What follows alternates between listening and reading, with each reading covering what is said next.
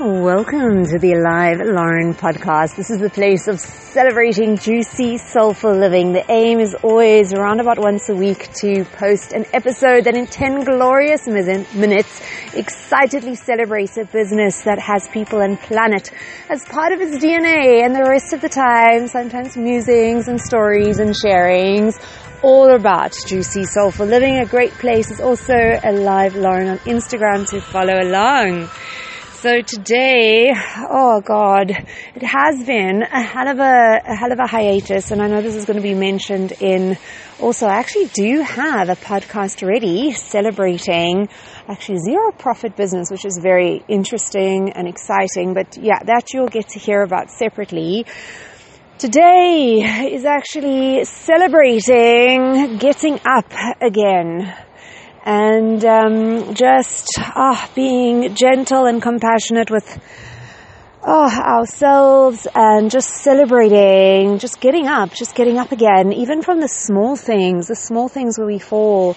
Because for me, it's not like, oh, it's just been in areas of sort of my personal commitment around a morning routine. So I believe Robin Sharma quotes a study that was done that shows that it takes 66 days to actually hardwire a new habit.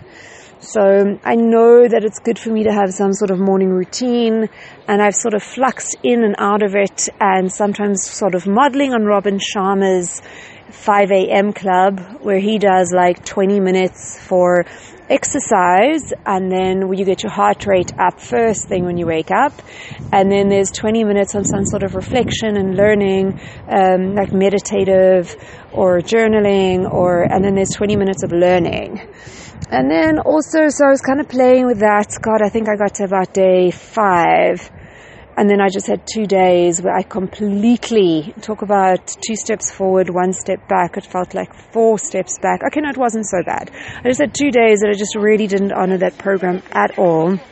And then um, also playing with the Miracle Morning, which is Hal, Hal Elrod, which is more taking 10 minutes and filling an hour where he models his on that there's basically like six real habits that anyone who has a morning routine, they come down to including some version of these six. So he decided to do all six and then it became a book and it's become sort of like a, a following.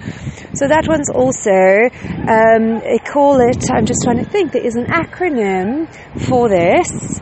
Um, and, oh God, Savers, that's it. S-A-V-E-R-S. So you have 10 minutes of each of these, and I've got this stunning app from a friend told me about that does a gong.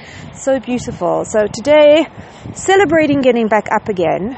So I think if I'm going for 66 days in a row to wire a new habit, if I miss two days, I'm setting my clock back to day one. But it's just celebrating getting up again. Okay, so the savers are S is for silence, having 10 minutes of silence, having 10 minutes of affirmations or sort of like empowering statements that we say to ourselves, that you say to yourself. Um, SAV is 10 minutes of visualization. E is 10 minutes of exercise. R is, um, oh, my reading, reading, and S scribe of journaling, writing. So yeah, we are day one and also wanted to share a beautiful story because also so craving story. I love story. It like feeds me somewhere that just food doesn't. And along this vein, I love Rachel Naomi Remen, Remen, R-E-M-E-N. I just don't, not quite sure on the pronunciation, but I love, she always shares the most beautiful, beautiful stories from her life, from her patients' lives, and one that she shared from when she was a little girl that again is just the celebrating, just getting back. Not that it directly is talking about getting back up, but there was a message I took was just the consistency, and it's okay. Just the reminder that things take a sort of consistent effort, and there's a time in the beginning when it's easier and it's new, but then to just keep going, to keep going, even when you don't see something, because. Okay, my backdrop to this is I lost serious momentum with this podcast and also with wanting to find my way to contribute in the conscious business space, whether I'm starting my own project or whether I'm finding an organization where I can contribute my talent, skills, and abilities to this cause. And just feeling like when I did my podcast that it was a way to kind of grow a momentum with connecting to people in that space and sharing and reaching out and networking. And it was just after like starting, I swear, when I first started, I did one a day for 90 days, and then we went to like one a couple of times a week, and then we went to one a week, and then now I've like missed a few weeks. Um, and it was just losing kind of faith and hope and kind of feeling quite despondent. Um, and so this is the story that got me rewired and inspired. So when she was a little girl, she talks about the influence of her grandfather, and he was a quite a mystical, Kabbalistic rabbi, and she says he was so wonderful in that he would want you to learn, if he wanted to, there was a concept or an idea, he would present it in a way that you would discover it yourself. And when you did and you came to show him, his eyes would light up and he'd have such excitement as if he was hearing this for the very first time. It's also so beautiful because they were together until she was seven and that's when he passed. But just some of the other stories, he really had a significant impact in those few primary years that they had together. And the story she says is that he came one day with this cup of dirt, of like soil, and he said to her, um, so Rachel, he calls her Neshomala. Ah, that's very cute. I think it's like a word for soul, like little soul. And he said to Neshomala, I want you to look after this cup, and every day I'm going to show you how.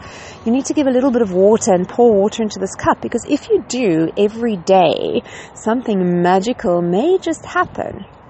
And she didn't know what to make of this dirt, this cup of dirt, because she said her family, she lived in this apartment building in New York. It was way up, away from any soil or garden. She didn't grow up sort of playing in the dirt or anything like that. It was very novel.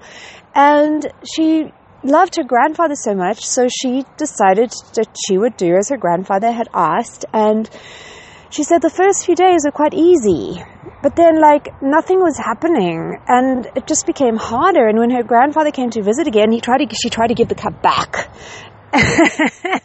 he just reassured her and said, you know, just to keep going and every day, because something magical just might happen. And she said, then it became a lot harder, and there'd be days that she completely forgot, and then she'd have to like sneak down after bedtime to give a few drops of water into the soil cup. And it was actually a couple weeks down the line of this consistent daily watering that the first sign of life like started to sprout through that soil. And she was so excited to go and share this with her grandfather. And yeah, there couldn't have been a more timely time at appropriate moment to hear this glorious, magnificent story. Because yeah, what I took from it was I, I lost consistency and faith and I stopped watering and it's just so crazy to just have that faithfulness and constantly water in whatever, however we can see in the moment the actions to take, the inspired actions and just to trust, trust that everything in its right time is unfolding perfectly. And we can make our best decisions in the moments based on what we can see, but having faith that in the right time and moment either those things will yield and there'll be some growth and there'll be some movement or if there's not and we're supposed to go in a different direction that that will become apparent. But just to faithfully faithfully faithfully um, continue with that one step in front of another. So this is an episode on faithfulness on consistency on celebrating getting up again and again and again even if it's those small things and yeah, just those, those little by littles.